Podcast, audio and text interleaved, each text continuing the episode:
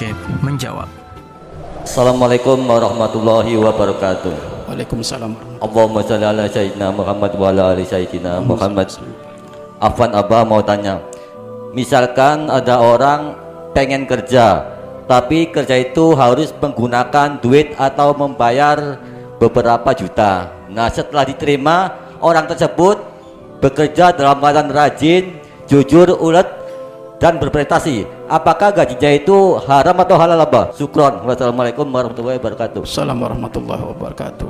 Saya ingat tadi perkataan Imam Abdullah Haddad, "Qad kafani ilmu rabbi min suali wabtihali." Ya, qad kafani ilmu rabbi. Qad kafani sungguh telah mencukupkan kepadaku ilmu rabbi ilmunya Allah.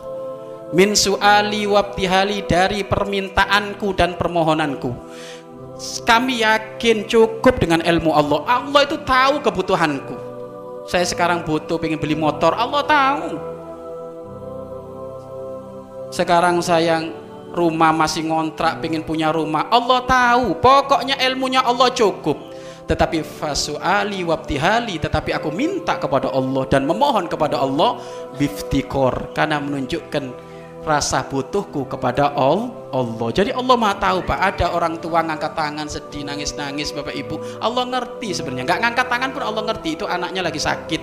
Itu lagi hajat anaknya biar pinter mondok itu Allah ngerti semuanya. Tapi kenapa kita minta?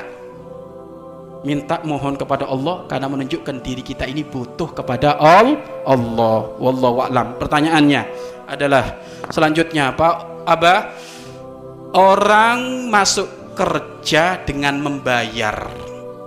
Kemudian orangnya amanah jujur. Apakah pekerjaannya itu hasilnya duitnya itu haram ataukah bagaimana? Baik ada dua pertanyaan ini. Bagaimana hukumnya membayar pekerjaan? Kalau membayar pekerjaan yang dia tidak berhak hukumnya haram itulah nyogok. Contoh secara keilmuan ini nggak masuk harusnya standarnya kita nyari manajer travel itu standarnya itu adalah ABC tapi dia nggak punya standar ini tapi dia maksa masuk dengan bayar. Akhirnya masuk berarti ini nyogok. Haram ini dosa. Terus keuangannya bagaimana? Ya karena mukodimanya haram kayak gini bapak ibu duitnya subhat terus itu. Kenapa? Karena dia memulai dengan cara yang nggak ben yang nggak bener. Itu satu. Yang kedua yang kedua adalah dia berhak secara keilmuan berhak dia itu secara keilmuan. Tapi memang apa itu? Lembaganya. Lembaganya itu memang sudah dari nenek moyangnya. Pokoknya kalau masuk bayar. Nah itu.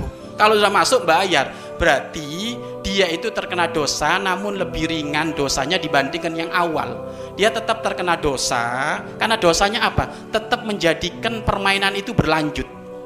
Itu loh. Kok sebenarnya dia nggak mau? Kan enak putus nggak lanjut. Tapi dia ngikut. Ya memang saya berhak. Memang di lembaga itu memang modelnya kayak gitu. Mau dia berhak mau nggak berhak pokoknya bayar wes. Jadi saya itu memang bayar ngambil hak saya itu jenengan nggak apa-apa tapi tetap terkena dosa. Dosanya apa? Tetap menjadikan permainan itu berkelanjut kelanjutan. Harusnya anda nyari pekerjaan yang memang nggak ada urusannya dengan itu. Murni memang ya anda layak ma masuk. Emangnya ada pak Ustadz di zaman ini kayak gitu? Ada di Al-Baja nggak ada pakai bayar-bayaran pak. Anda tinggal pindah aja ke sini beres. Kan gitu. Barangkali kan ada ngomong di mana? Bah pekerjaan kalau zaman sekarang nggak bayar. Al-Bahja sudah wes solusinya itu pindah ke sini. Nggak usah bayar bayaran sudah. Padahal sampai guru kami ngomong apa? Di al bahja nggak boleh nolak pejuang.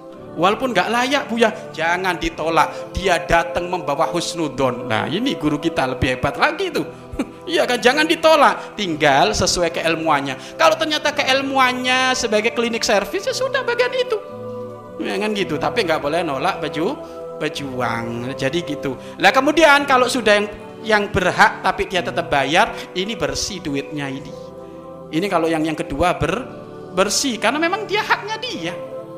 Haknya di haknya dia. Adapun yang yang pertama tadi orang tua kami pertama di sini ada dua ulama. Ulama yang benar maksudnya ulama yang kekeh teguh di dalam pendiarannya karena memang dasarnya ini adalah memulainya dengan cara yang nggak benar ya ini subhat semuanya.